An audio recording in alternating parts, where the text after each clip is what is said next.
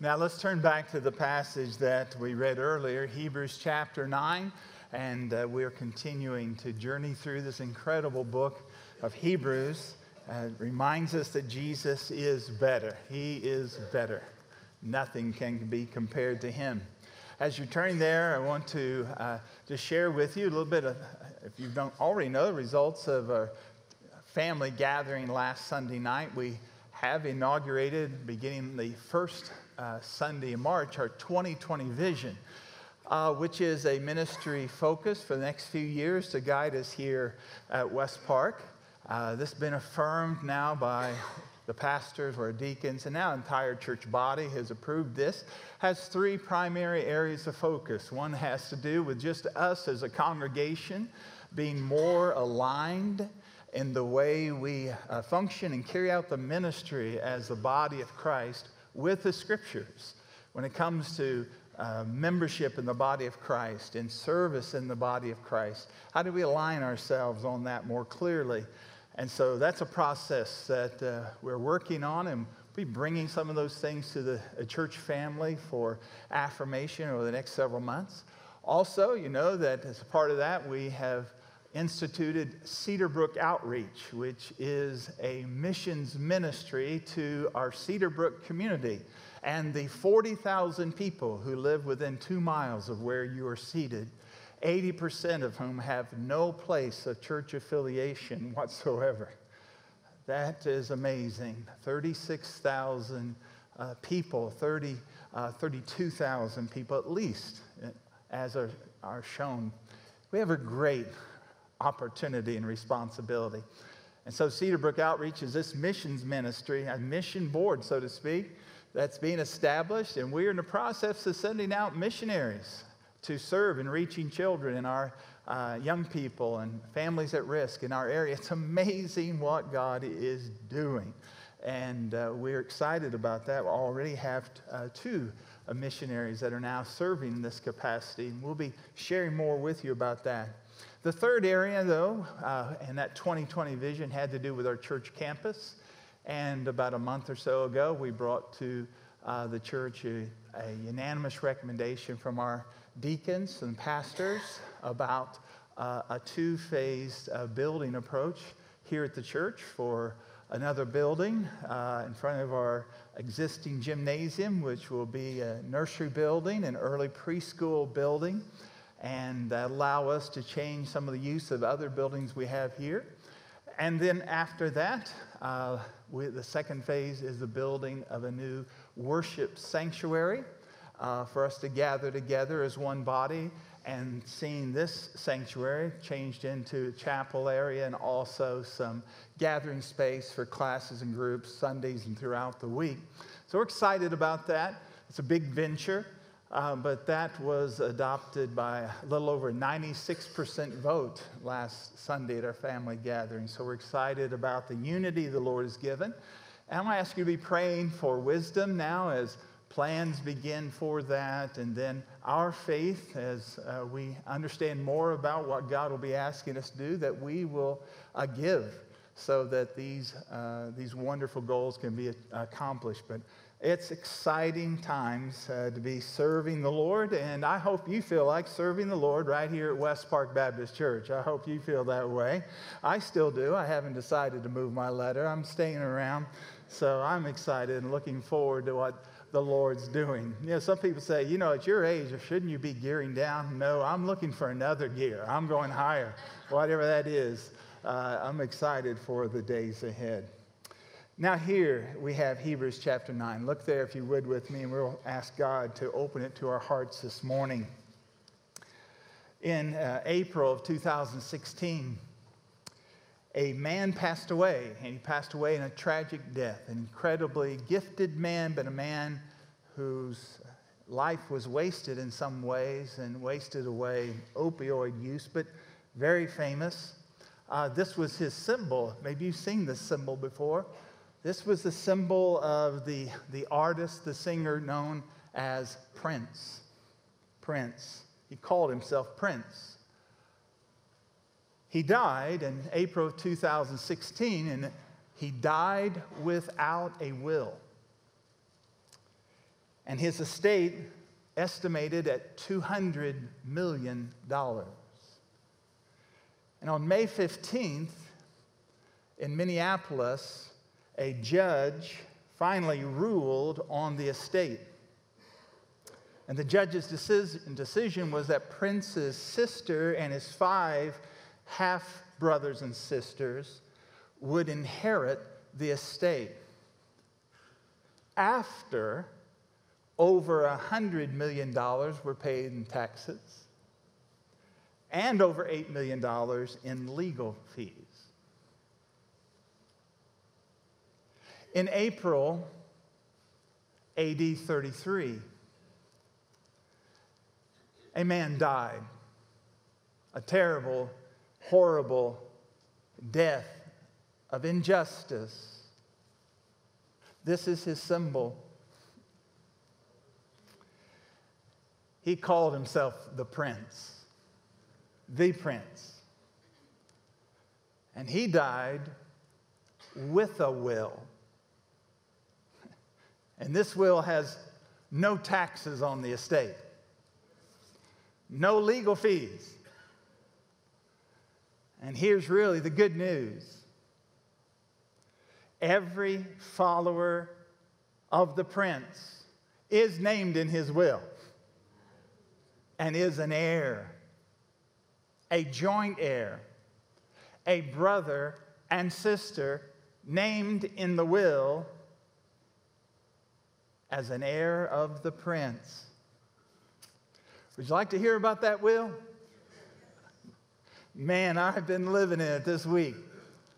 So excited to read with you the will of the prince, in which, if you are a follower of Jesus, you're named. It's the will of our Lord's last will and testament. That's what this passage is about. It is our Lord's last will and testament. That's what the new covenant is. We've been learning about the new covenant. Now, a covenant, you know, the word known now and in ancient times, a covenant meant a contract. It could mean a contract between two people or groups of people. A covenant was a contract.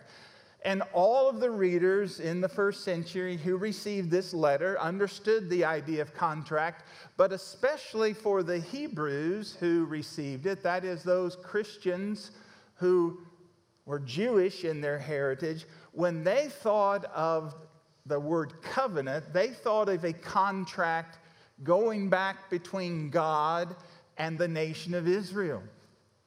There was a contract made in Mount Sinai between God and these freed slaves that he had brought out of bondage. He formed them into a nation and he entered into a contract. We call it the law, the old covenant, but it was a contract. But now, what we're going to see this morning is the word covenant has another meaning than contract. And suddenly, and without warning, the writer of Hebrews shifts to that other meaning. He's been talking about covenant, covenant, covenant, and his idea has been contract, contract, contract. But then immediately, without warning, he changes the idea behind the same word, covenant. It's the same word, but he changes to the deeper meaning of a covenant. Because the word used here for covenant literally means a testament, a will. And so this passage, this passage that we've read this morning, is the author's exclamation point to his main point that Jesus is better. Jesus is better because he has written a will. Jesus has planned the will. He has performed the will and he's provided for the inheritance of his people. This new covenant is the last will and testament of our Lord Jesus Christ. Did you know our Lord and Savior left a last will and testament? He did. And that's what the new covenant is it's our Lord's last will and testament. Now, this morning, what I want us to do in this passage is to just ask some important questions about our Lord's last will and covenant and testament, rather, and look at the awesome answers because the answers are here in the verses that we just, read. The answers to the questions that we all want to know and we all want answered about this covenant, this last will and testament in which we're named. Well, here's the first question When was the Lord's last will and testament established? When was it established? Now, in our experience, here's how a last will and a testament is established. It, at some point in time during a person's lifetime, he or she, or maybe they as a couple, uh, they make some decisions about their estate and they establish a will sometime during their lifetime. But that's not the case with our wonderful Lord. You see, he did not establish his last will and testament during his lifetime, but the Bible says long before he was ever born, he established this will and testament. Turn over in your Bibles to chapter 13. You're in chapter 9. You want to know when Jesus wrote his last will and testament? Here's the answer Hebrews chapter 13, verse number 20 and 21. What, in, what a beautiful passage of scripture. Now, verse 20, now may the God of peace who brought again from the dead our Lord Jesus, that great shepherd of the sheep, by the blood of the, next word, eternal covenant. Equip you with every good thing that you may do his will, working in us that which is pleasing in his sight through Christ, to whom be glory forever and ever. Amen. Notice it says this is the eternal covenant. It is the last will and testament of our Lord, not written during his lifetime, but before God said, Let there be light. In eternity past, the Father, Son, and the Holy Spirit established the last will and testament of the Son who would become Jesus, our Prince. Isn't that amazing? That's when it was established. Now, there's two wonderful truths that come to me from that. and I hope they come to your heart. When I think about that, the Lord's will and testament was written before time began, what that lets me know is that the plan of salvation was not an afterthought, was it? God didn't see Adam and Eve sin and ruin his creation, ruin his plan, and then God, so to speak, went palm to forehead. Uh oh, what are we going to do now? No, no. The plan of salvation was not an afterthought, it was thought in the mind of God from eternity past. And, friend, let me tell you this you know what that means? That means your personal salvation is not an afterthought. I want to tell every Christian here listen, before you ever formed your first thought, God had already thought of you. Before you had your first thought, God had thought about you with thoughts of love and peace. Now, that's security, right? Someone asked the great Charles Spurgeon, the preacher, Do you think the Lord really loved us and chose us before we were born? And he said, Well, I know he must have loved me and chose me before I was born because he would certainly never have loved me and chose me after I was born. Right? Second question When did the Lord's last will and testament take effect? Now, if it was planned in eternity past, when did it take effect? Well, look at verses 16 and 17. It tells us when it took effect. Verse 16 says, For where a will, and that's the same word for covenant in verse 15, it's the same word, covenant and will here, same word. For where a will is involved, the death of the one who made it must be established. For a will takes effect only at death, since it is not in force as long as the one who made it is alive. The new covenant, now notice, the new covenant is a will. It is the last will and testament of our Lord. And when did it take effect? It was planned in eternity past, but when did it take effect? Verses 16 and 17 make it very clear. A will doesn't take effect until there's been a death. Whose death?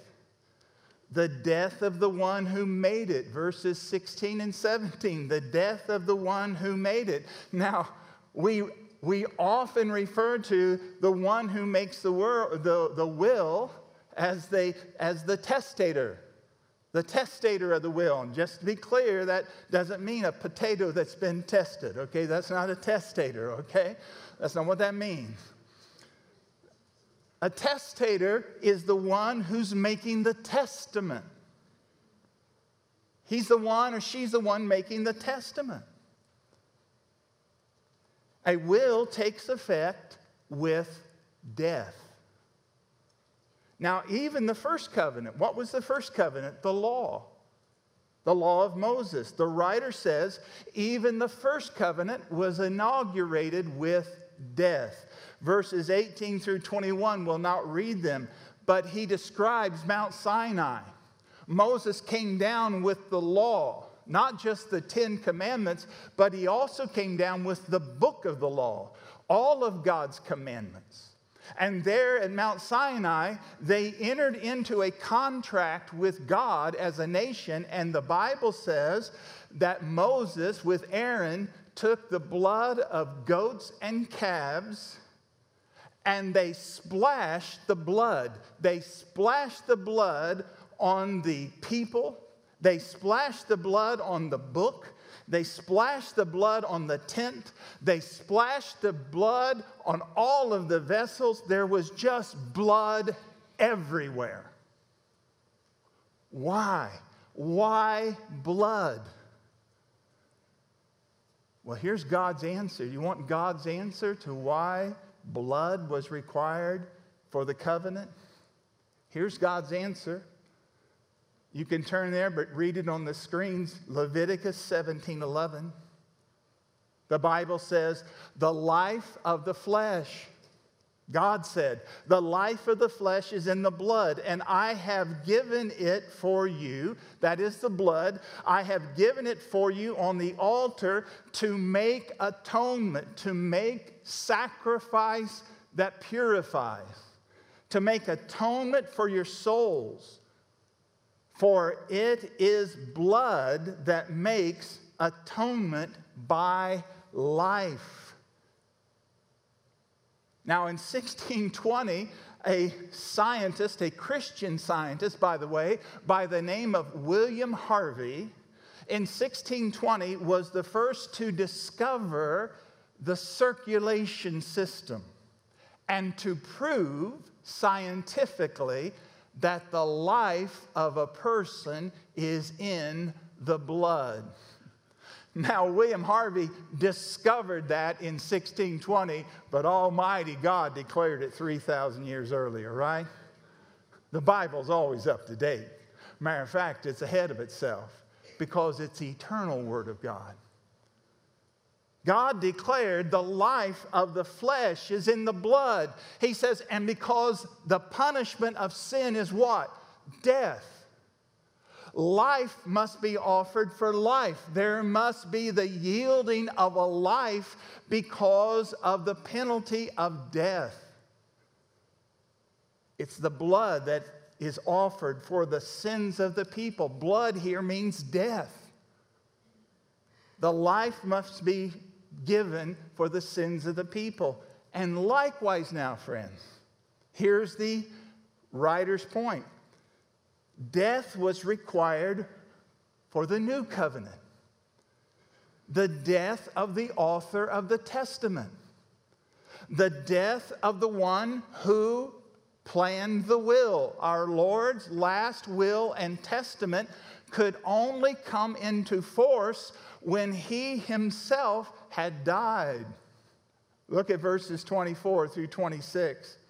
For Christ has entered not into places made with hands, which are copies of the things. He's talking about the tabernacle or the temple, but he has entered into heaven itself, now himself to appear in the presence of God on our behalf nor was it to offer himself repeatedly as the high priest enters the holy place every year with blood not his own. The high priest had to go in year after year after year on Yom Kippur and offer the blood of a sacrifice. This is not what Jesus did. For if that were the case, verse 26, for then he would have had to suffer repeatedly since the foundation of the world. But as it is, he has appeared once for all at the end of the ages, at the end and the beginning of the new age, the end of the old, the beginning of the new. And he appeared to do what? Not just cover sin. What's your Bible say? To put away sin by the sacrifice of himself, not of the sacrifice of a lamb, because he was the lamb. John said, Behold the Lamb of God who does what? Takes away the sin of the world. Not just to cover it, but to take it away. And now Jesus has appeared in the temple in heaven, and he himself is the eternal sacrifice. And he never needs to die again. Oh, my friend, put out of your mind forever the heinous thought that the way sinners are made right with God is to come to a church service where an offering is made again every Sunday as a sacrifice of Jesus. That's a heinous, heinous false talk doctrine. When we come to the Lord's table, we don't come believing that in communion, the bread and the blood are a sacrifice. No, they represent the once and for all sacrifice of Jesus. A perfect sacrifice. Now, here's the third question and an amazing answer. Here's the third question about this will and testament Who is then the executor? Who is the executor of the Lord's last will and testament? Who's the executor? You see, the executor of a will, many of you know, can be just about any adult person. Or just about any adult person can be the executor of a will except one person. There's one person who can't be the executor of the will. The person who can't be the executor of the will is the person who established the will. The person who established the will can't be the executor. Why? He's dead. That's a problem. So, somebody other than the person who established the will has to execute, has to carry out the wishes of the will because the one who wrote the will is dead. But how wonderfully different is our Lord's last will and testimony, right? Who is the executor of the will of Jesus? He is. He is the executor. Look at verse 15. Therefore, he is the mediator. And the word mediator means executor. He is the executor of the new covenant. Well, how can Jesus be the executor of his own last will and testament? This is how he's not dead, he's alive. He was dead, stone dead, not asleep, dead. And his will went into force. And he rose again to execute his own will. What a Savior. Jesus is better, wouldn't you say? He's better. Who could ever do such a thing? Only one the one who died and rose again. And Jesus died to provide for the distribution of the will that he established in eternity past. He didn't hand this over to anybody. He didn't hand it over to Peter. He didn't hand it over to the apostles. No one. No, this is his will, and he will execute his own last will and testimony.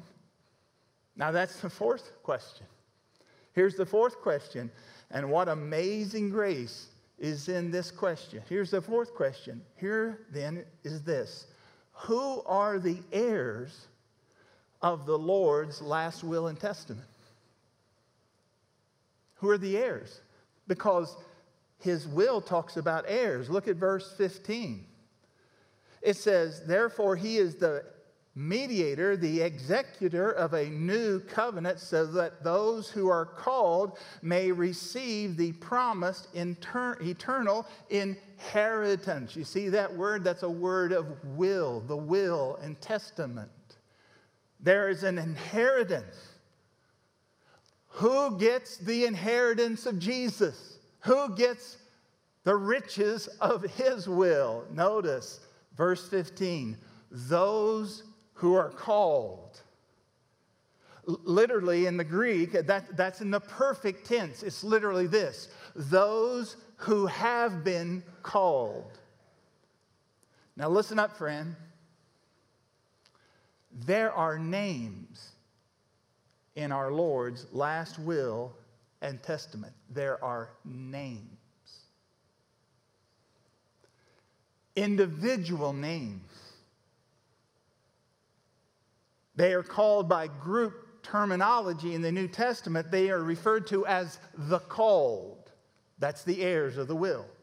They are referred to as the chosen many times. That's the heirs of Jesus' will. Sometimes they are referred to as the elect. That's the heirs of Jesus' will. Now, here's the question When were the names written in the will? When were the names written in the will? Well, when was Jesus' will written? In eternity past. We just saw that before time began. You know what the Bible says? You know what the Bible says in Revelation chapter 13, verse 8? It says that the name of every heir of Jesus' last will and testament was written in the Lamb's book of life before the foundation of the world. Before the foundation of the world, the names of the people who would inherit the riches of Christ were written in that will, the Lamb's book of life. Well, that leads to a question, doesn't it? How can I know that my name is in the last will and testament of Jesus? How, how can I know that? It's very simple. Look at verse 15. What are the heirs called? What are they referred to? They're referred to as those who are called. Those who are called. Listen to what I'm telling you. Do not let yourself go so deeply into quote unquote theology that you lose your mind. Here's what I want you to hear Who are the people who are named in our Lord's last will and testament? The Bible says the called. How do you know if you're one of the called? Here's the answer Have you answered the call? Whose call? The call of Jesus. Jesus is calling people. What's his call? Follow me. Turn. Turn from your life of selfishness. Turn from your own way. Turn from doing your own thing. That is leading to destruction. I'm calling you. I'm calling you. Turn. Come. Follow me. The called are the people who have determined with God's grace in their heart by His amazing love, they have heard the Lord's voice and they're following Jesus. And that's the only way you know that you're named in the will. Is if you have heard the Spirit of God, the voice of Jesus call you, saying, Come, follow me, and you have believed on the Lord Jesus Christ, and you have risen up from your sin and you've turned from yourself and you've followed Jesus, you're in the will. Praise God. You may be stumbling, you may fall flat on your face, you may go backwards from time to time, you may drift away, but you are called. You're following Jesus. He has you. You're His. That's how you know. Now, here's the question Are you a follower of Jesus? Are you a follower of Jesus?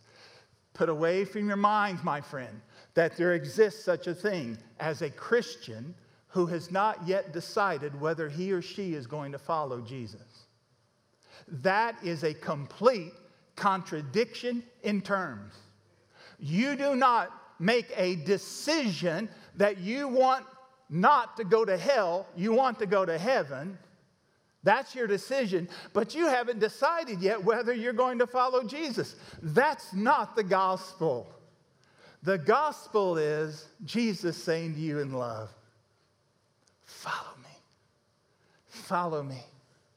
I'm asking you today have you heard his voice? Have you followed him? But here's the question in this moment are you hearing his voice now? Will you follow him? Those who hear his voice. My sheep do what? Hear my voice. I give them eternal life. They will never perish. No man will pluck them out of my hand. My Father, who gave them to me, he gave those sheep to me He's given them, and nobody's able to pluck them out of my Father's hand. I and my Father are one. Let me tell you something. Safest place you can be is in the hands of Jesus and the hands of God the Father. I like what the old country preacher said. He said, For the devil to get my soul and take my soul to hell, he'd have to pry back the hands of Jesus. Then he'd have to pry back the hands of Almighty God the Father. Then he'd have to break the seal of the Holy Spirit to get to me. And when he did that, praise God, he'd be a saved devil.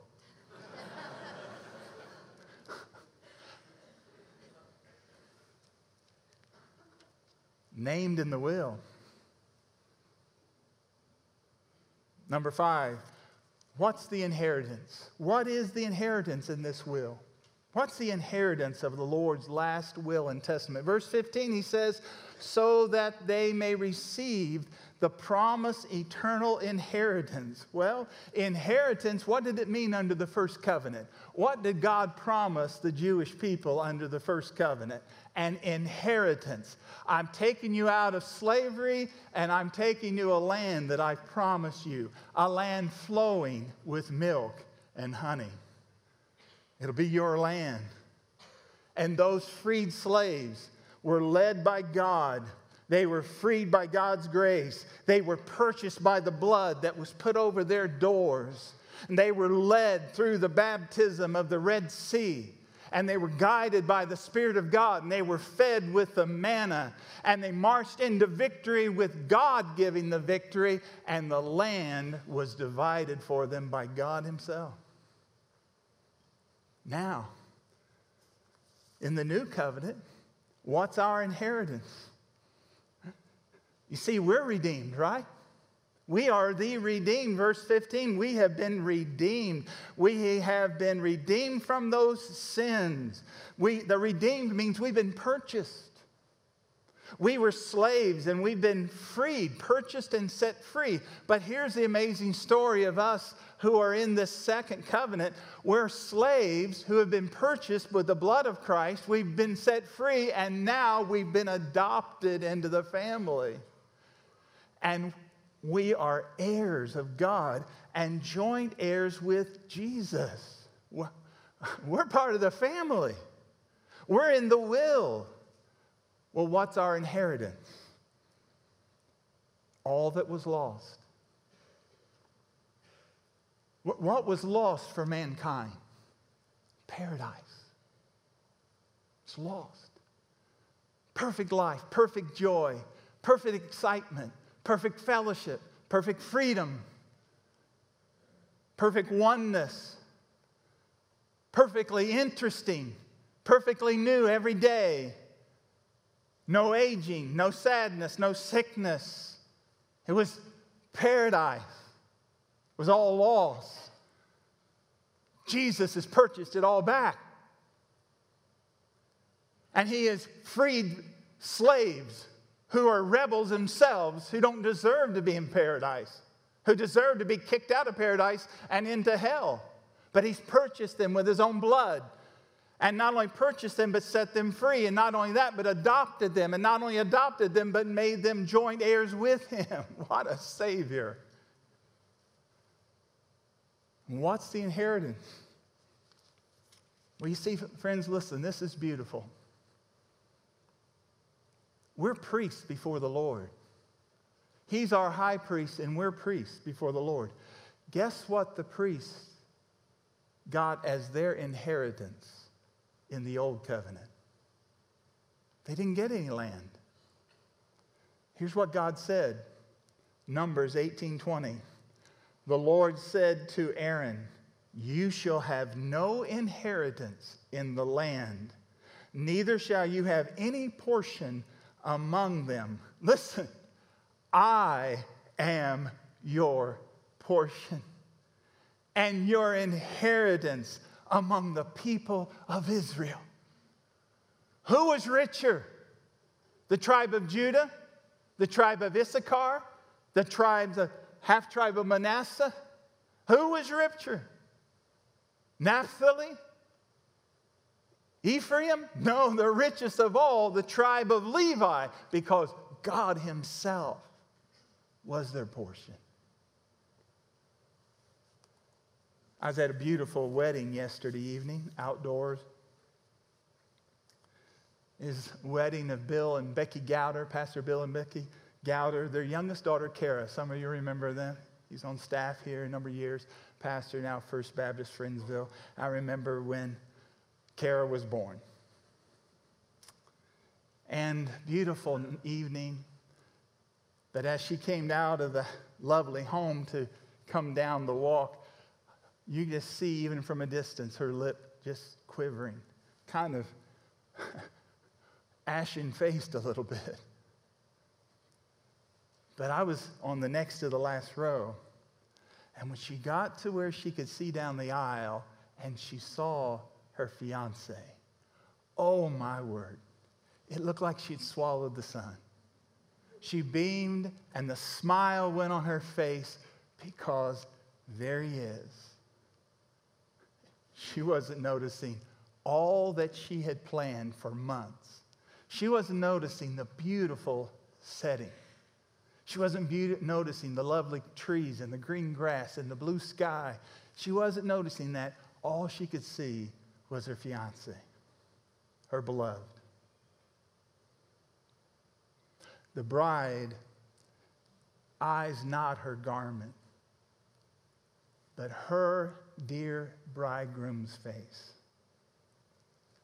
I shall not gaze on glory, but on my King of grace.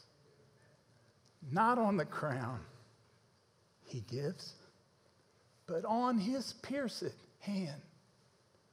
For the Lamb is all the glory in Emmanuel's land. What makes heaven heaven? Jesus. Without Jesus, it wouldn't be heaven. It's Jesus that makes heaven heaven. And that's the one we long to see. That's the one who has made the will and named us and purchased us. He's the one who is going to give us the wealth. When will that wealth of the Lord's last will and testament, when will it be given to us? When do we get it? Here's when the will is settled. You see, the will can't be settled until all of the heirs are gathered. All of them. Verse 27 And just as it is appointed for man to die once, after that comes judgment. So Christ, having been offered once, he himself has died once to bear the sins of many. Who are the many? The called. He's been offered to bear the sins of many. He will appear. Do you notice three times the word appear is used here? He uh, appeared in the presence of God, verse 24. Verse 26, he has appeared once in time to take away sin by the sacrifice of himself, and one day he will appear. But this is a different word. It doesn't mean he will just present himself, it means he will come and he will be seen by those who are eagerly waiting for him. When will these riches come to us? When the executor returns. What was Jesus' last words in the Bible? Do you know what Jesus' last words are in the Bible? His last words, Revelation 21 20. Surely I am coming soon. You men of Galilee, why do you stand gazing up into heaven? This same Jesus who has been taken from you up to heaven shall so come in like manner as you have seen him go into heaven. We will see the King someday. We will see him. And so I ask you, examine your heart. Is your heart today offering the last prayer of the Bible? What's the last prayer of the Bible? It follows the last statement of Jesus. Jesus says, Surely I'm coming soon. And the last prayer of the Bible is, Even so, come, Lord Jesus. Come. There's four ultimate realities that are in this passage. There's the reality of death. Did you see that? It's appointed unto all once to die. The one certain reality of life is you are going to die. And the greatest wisdom in life is to prepare for the one and only certainty you will die. Because after death comes what? The second reality, the reality of the judgment. Jesus said, Behold, as I live, every knee will bow to me, and every tongue will confess, and everyone will give account. Jesus said, I'm coming soon, and my reward is with me to give according to every man's work. There's a reality of death, there's a reality of judgment. Your name, your name will be called one day. And your family will not go there. You and your husband or your wife will not go there but you yourself will go and stand before Jesus. Death is certain, judgment is certain, but there's also the certainty of a perfect sacrifice. He has appeared, look at it, verse 26, to put away sin by the sacrifice of himself. I want to tell you something. Listen carefully, brothers and sisters, what I'm about to tell you. Jesus is a better Savior than you are a sinner. We're pretty good sinners. We're right good at it. But better than our sinning is the saving of the Lord Jesus Christ. Where sin has abounded, grace what? Superabound. Your sin, my friend, take hope in this. Your sins may be as high as Mount LeConte. But what are they compared to the Mount Everest of the grace of God?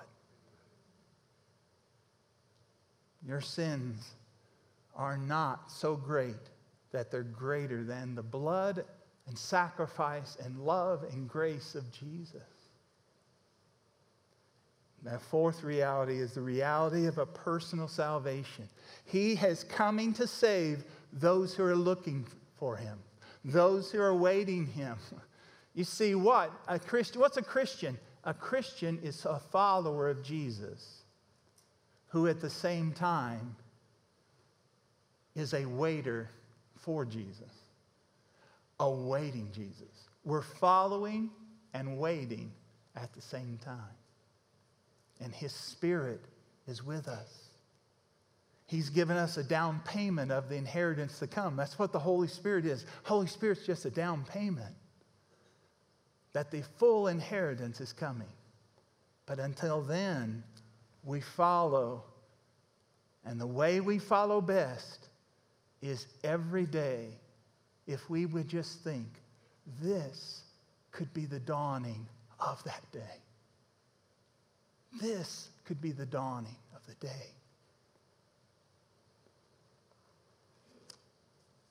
I've often heard it said, haven't you? Where there's a will, there's a way. You ever heard that? Let me tell you something. Let's change it. Because there's a will, there's a way. I am the way, the truth, and the life. And no man comes to the Father but by me, but you can come. And the reason there's a way is because there's a will. Planned, provided, performed by the Lord Jesus Christ.